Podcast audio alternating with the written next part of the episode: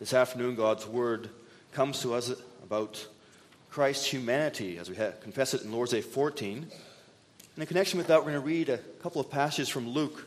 First, Luke chapter 1, starting at verse 26.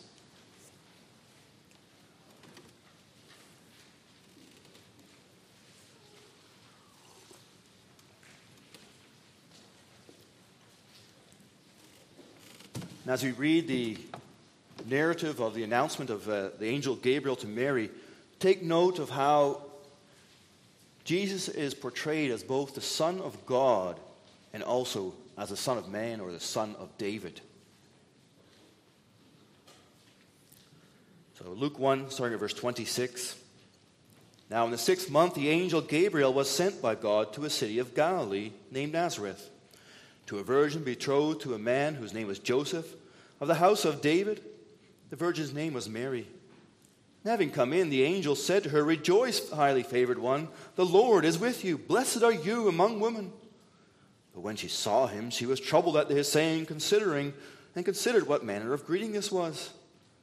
Then the angel said to her, Do not be afraid, Mary, for you have found favor with God, and behold, you will conceive in your womb and bear forth a son and shall call his name Jesus. He will be great will be called the Son of the Highest, and the Lord God will give him the throne of his father David. And he will reign over the house of Jacob forever, and of his kingdom there will be no end.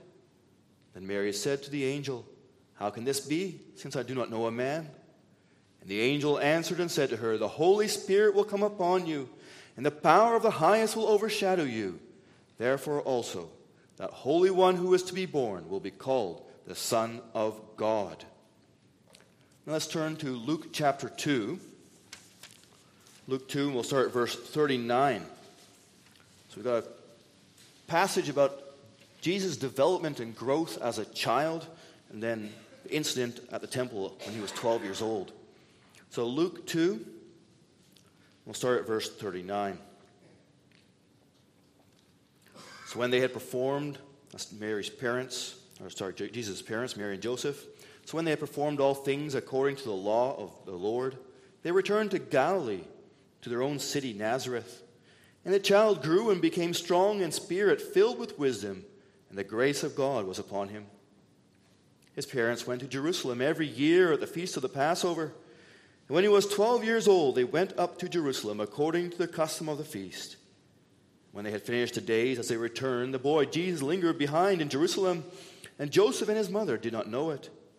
But supposing him to have been in the company, they went a day's journey and sought him among their relatives and acquaintances. So when they did not find him, they returned to, to Jerusalem, seeking him. So it was that after three days they found him in the temple, sitting in the midst of the teachers, both listening to them and asking them questions.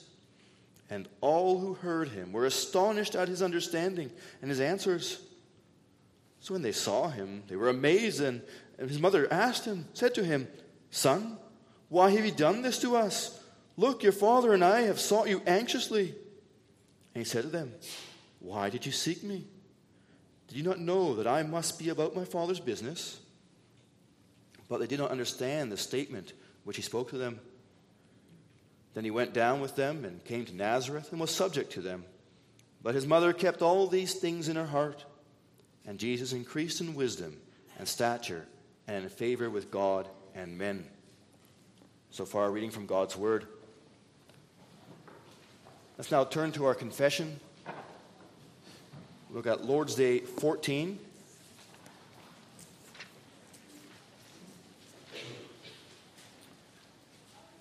found on page 878 in our Psalter hymnal.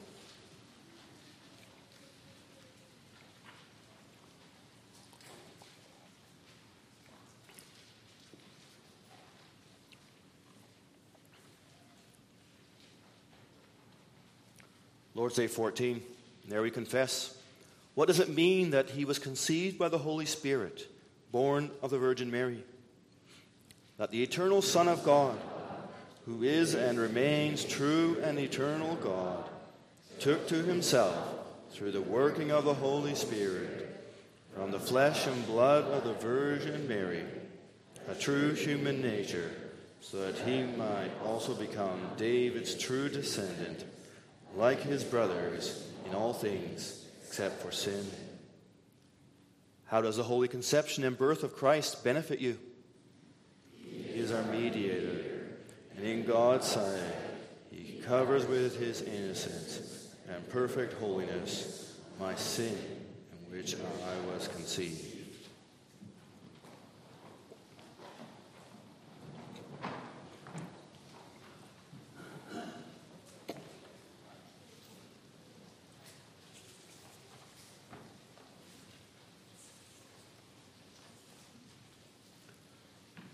Dear brothers and sisters, in Lord's Day 13, we confess that Jesus is truly God. He is the second person of the Trinity. As such, He alone is the eternal, natural Son of God. Because of His work for us on the cross, we may now be God's children by adoption, not because we deserve it, but by grace for Christ's sake. At the same time, Jesus is also our Lord. With his precious blood, he ransomed us, body and soul, from the power of the devil. And because of this, we are able to call him Lord. There is no doubt that our Savior is divine, for he is God himself. And that is necessary, for as we also learn in Lord's Day 6, the only one who can bear the wrath of God against our sins is God himself. If Jesus was not God, our Lord, then he could also not be our mediator and Savior. But the mediator needed to be more than God in order to be able to save us. God declared that man had to pay for sin. And so, for our mediator to qualify to be able to pay for our sin, he had to be a man as well. So, because of this, the second person of the Trinity the Son of God took on true human nature. The true human nature, true human from the line of David, he qualified to save us. And Jesus also had to be a sinless human in order to save us, a righteous human. So Jesus was conceived by the Holy Spirit as a sinless child born from the Virgin Mary. And he did all of this to cover our sins. This afternoon, we look at what each of us personally confesses. The Son of God took on true sinless human nature to cover my sins with his righteousness. We look at three points. First, the Son of God took on true human nature. Secondly, the true the Son of God took on a sinless human nature. And thirdly, the Son of God covers my sins with his righteousness. The Son of God took on true, sinless human nature to cover my sins with his righteousness. The Son of God took on true human nature. To qualify to be our mediator, Jesus had to be human. Adam and Eve were told that they would die for their sins. At the same time, an offspring or seed of the woman was promised who would crush the head of the serpent. Later, Abraham was told that he would be a blessing to all nations. Then David was told that he would receive an offspring who would rule forever on his throne. So our mediator had to be the true seed or offspring of David. David, who was the offspring of Abraham. Abraham, who was the offspring of Eve. So the Son of God took on true human nature and did you notice a specific wording here? He took on true human nature, not he became human. This is very important. The Son of Man did not become a man, he did not change into a man. Instead, he took on himself true human nature. When the Son of God was born man or as a baby named Jesus, he still remained God. While his divine nature, his nature as God, was hidden, it did not disappear. It did not change into a human nature. God cannot stop being God. So the Son of God did not stop being God when he humbled himself to take on human nature. Jesus, as a baby and as an adult, was both true God and true man. But how could the second person of the Trinity, the Son of God, take on a second nature? How could he also be true human? a man born from the line of David through the working of the Holy Spirit from the Virgin Mary. Mary was from the line of David. She was a true descendant of King David, meaning that her son would be of the royal line. And she was also a virgin.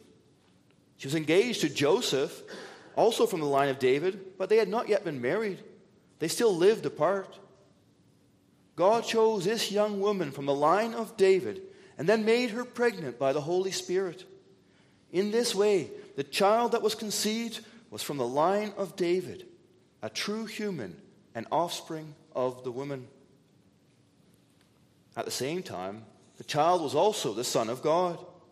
As the angel Gabriel told Mary, the child will be called the Son of the Most High and the Son of God. And he would be given the throne of his father, David. So, in one way, Jesus is different from us. He was and still is the Son of God, the second person of the Trinity. And on the other hand, he is like us in every respect. He is a human born from the flesh and blood of Mary, born into the royal line of David, born as Abraham's offspring, born as the seed of the woman. While on earth, his divinity was hidden. When he preached in his hometown, those he grew up with responded, Is not this the carpenter's son? And is not his mother called Mary? Are not his brothers James and Joseph and Simon and Judas? And are not his sisters with us? There was no doubt to those that he grew up with that he was a man just like his brothers, just like every other man in the town. And it's important for us to remember this. One of the early heresies that attacked the church taught that Jesus was not really a man, that he just looked like a man in outward appearance, but was just an illusion. This teaching was known as Docetism. These people said that Jesus had not really taken on the flesh and blood of Mary. That was below God. He could not have done that. But instead, he said that he was purely the work of the Holy Spirit, that he had just used Mary as a conduit to come into the world. Though he had been born from Mary, he did not share Mary's DNA. However, if that was true, then he would not be a true man. Then he would not be the offspring of the woman promised by, by God in Genesis. Then he would not be the offspring of Abraham through whom all the world would be blessed the king in the line of David who would rule forever, then he would not qualify to be our Savior. So if you ever come across this teaching, let it disgust us to the core. Let us reject it as a teaching that attacks our God by calling him a liar. Let us reject it as a teaching that attacks our very salvation. That brings us to our second point. The Son of God took on a sinless human nature.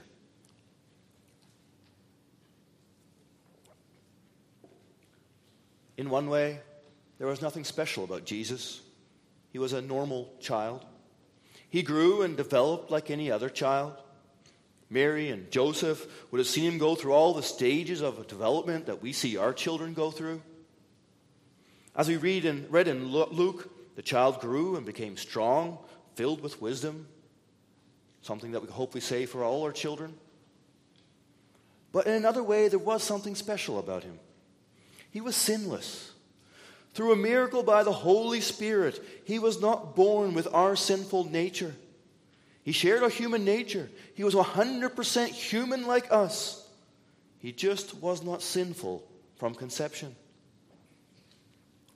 While there would have been thousands of incidents that Mary and Joseph could have told us about how Jesus was different from a chi- as a child, how he was so sinless, we are given very little by God.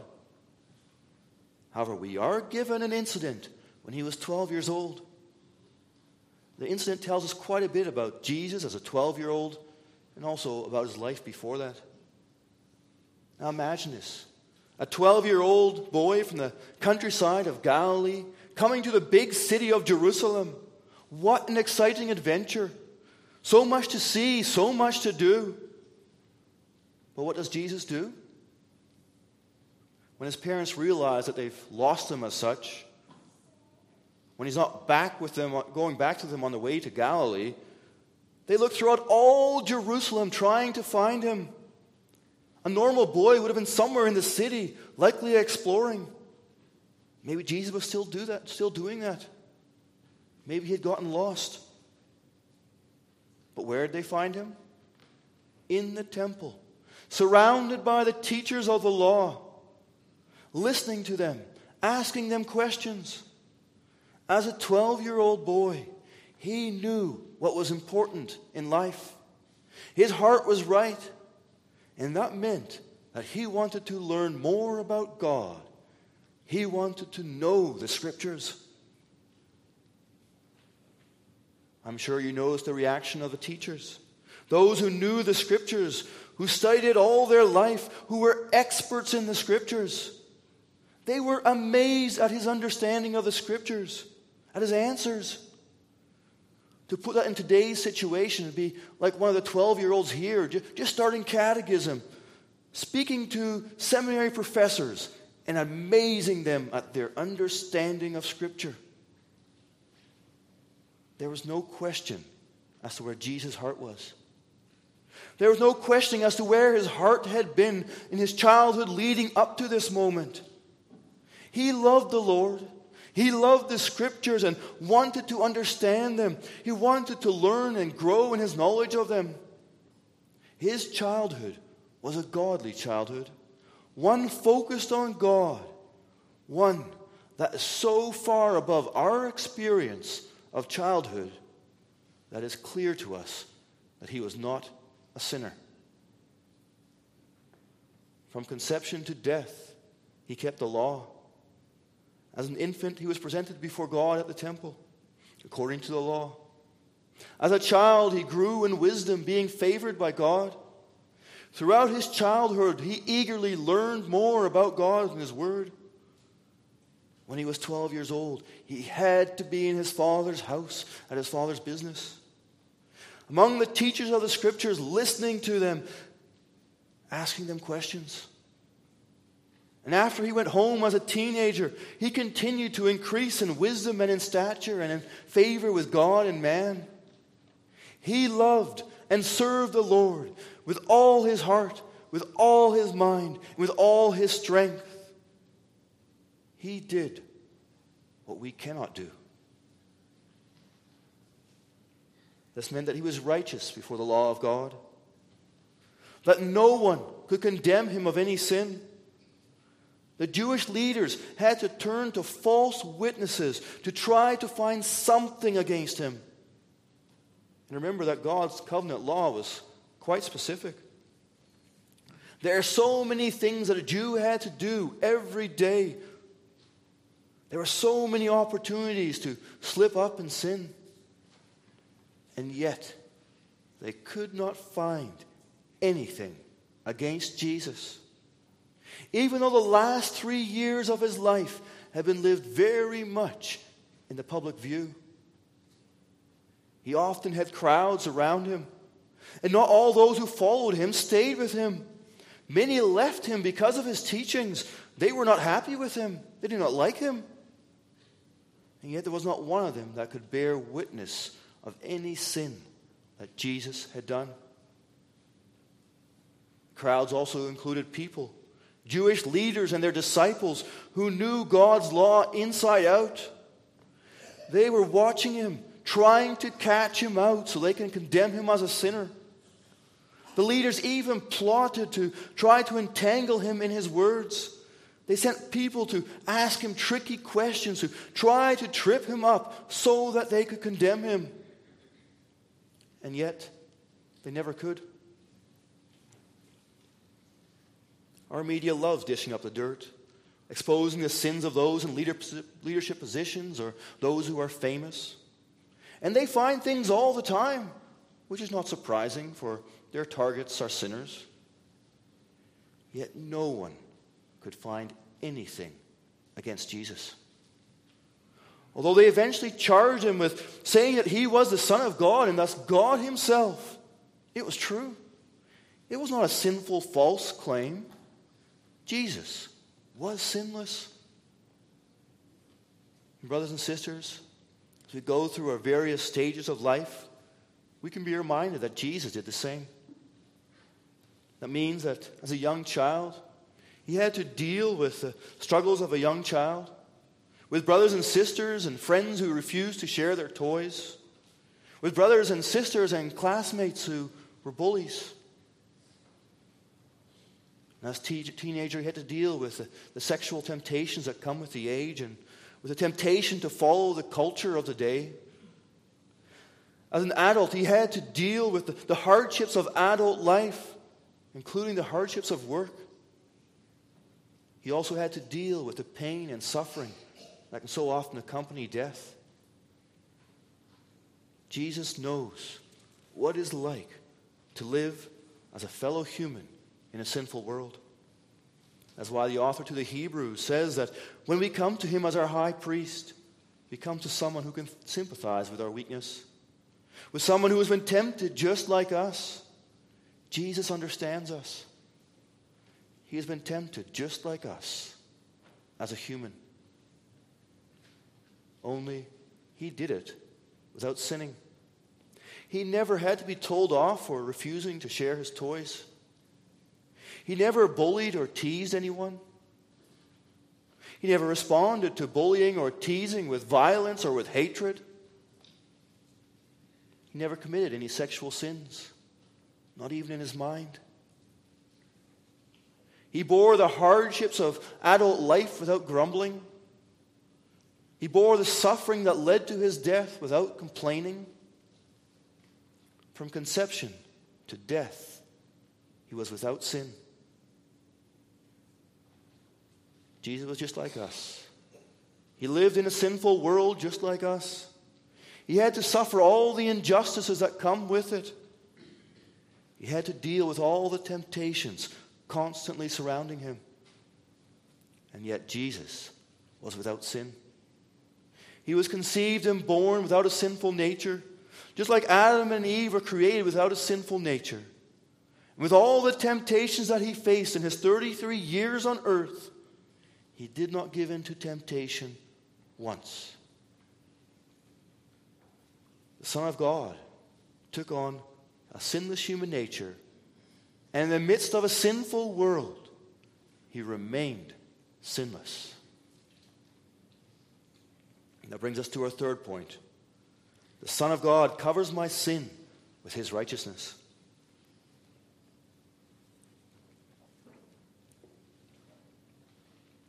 Son of God did not take on a human nature and then live a sinless life in the middle of a sinful world for no purpose. So, why did he do this? It was not done just to give us an example of how to live a godly life in a sinful world. It was not, to, not also to end the old covenant so that he could make a new covenant where instead of keeping the law to earn salvation, we now only have to believe to earn salvation. To give us an easier way to earn salvation. No. He took on human nature and lived a holy life to give us salvation. Christ came to fulfill the law, not to abolish it. So the law still needs to be kept. And no matter how good an example we are given, we are not able to keep the law. We are conceived and born in sin. By nature, we love to do what is wrong and hate to do what is right. When we compare ourselves to Jesus at 12 years old, we fall so far short. The 12 year olds in this congregation will have to admit that they don't spend so much time studying the scriptures that they could amaze seminary professors? I'm sure the 70 year olds in this congregations I'll have to confess that even though they've spent had five times as much time to, to study the scriptures, they wouldn't want to be compared to Jesus at 12 years old. And we are 12 year olds, 70 year olds, uh, however many year olds who've had the Holy Spirit work in us for years to lead us to grow in our love for God and His Word. Without that, we would hate God's Word. That's who we are by nature. We were conceived and born in sin. Because we are conceived and born in sin, we need more than just a good example. We need more than just an easier way to earn salvation. We need a mediator, someone to stand in between us and God, and someone to fix the broken relationship, the relationship we broke with our sin. And for us to have a good relationship with God, to avoid His eternal wrath, we need to be holy. We need to be the people who always do the right thing and never do the wrong thing. We need to be those who have never rebelled against God.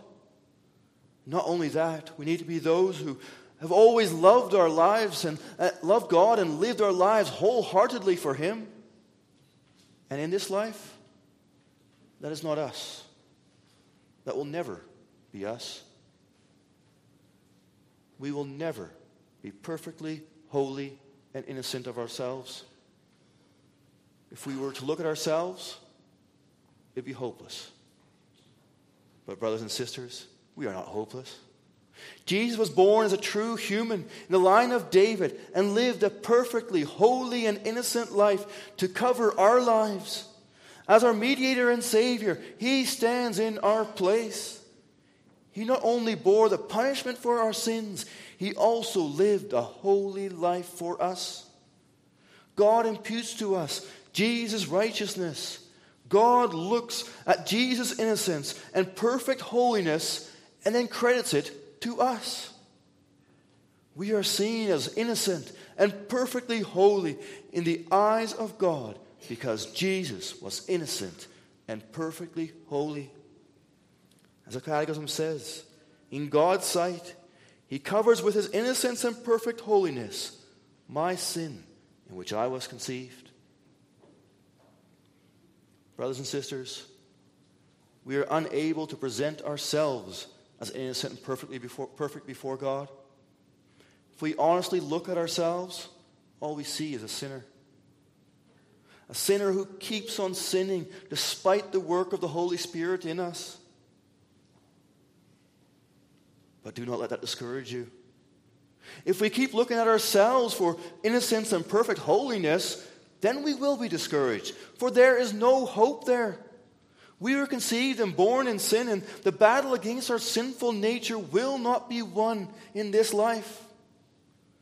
That does not excuse sin, but it does call us not to look at ourselves for innocence and perfect holiness. Instead, we must look at Jesus for our innocence and perfect holiness, for our righteousness. He is our mediator between God and us. He is the one who covers our sinful life with His innocent and perfect holiness. There is no other way to be innocent and holy before God. And we must not only look at Him, for there is no hope anywhere else, we also may look at Him God has given us a Son to be our righteousness, our innocence, our perfect holiness.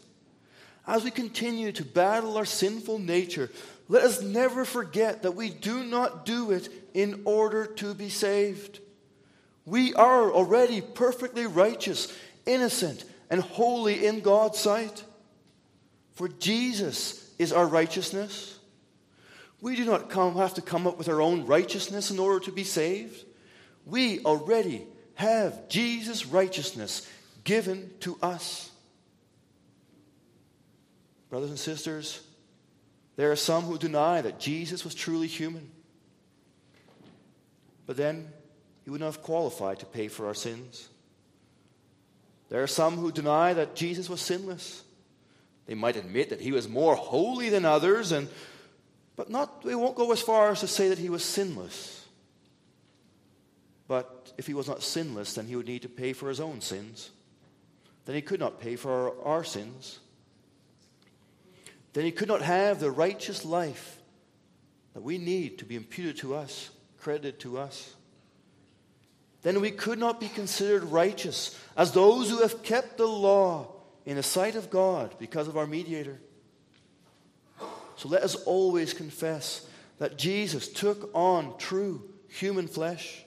He became a man, a human, just like us. And yet, despite going through all the temptations that we face, he did all of this without sin. He was conceived without sin. He born without sin, lived a perfectly holy and life, holy and innocent life. And because of this, his righteousness covers our sins in the eyes of God. Because of Jesus, we are seen as pure and innocent before God. Brothers and sisters, let each one of us confess, praise God for sending his own dearly beloved Son to take on true, sinless human nature in order to cover my sin. Amen. Let's come before our God in prayer. Lord God, thank you that your Son was willing to take on human nature for us. Thank you that he was willing to suffer life in a sinful world to live a sinless life for us. Lord, that's a gift beyond measure. Our Lord Jesus did not need to do that. We know that. You could have left us in our sin, you could have punished us as we deserved. And yet, you sent your Son to live amongst us, to suffer amongst us, in order to cover our sin, in order to pay for our sin, in order to be our righteousness. And Lord, we thank you for this. Thank you that you credit your Son's perfect innocence and holiness to us. It is a gift beyond measure, we thank you for it. Help us to always depend on your Son for our righteousness and never on ourselves, for we know that that is hopeless. Strengthen us in our faith, Lord.